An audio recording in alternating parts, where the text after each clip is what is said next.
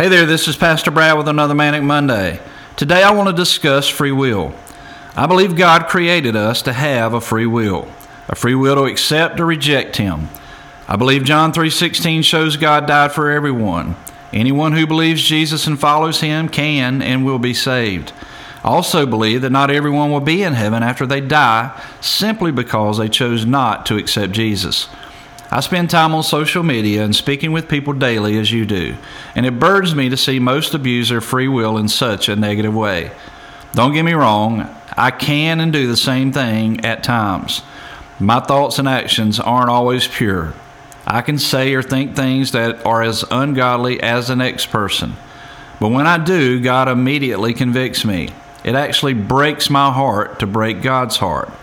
Oh, how his heart must break for those who blatantly choose to reject his love. Nevertheless, he still died for us.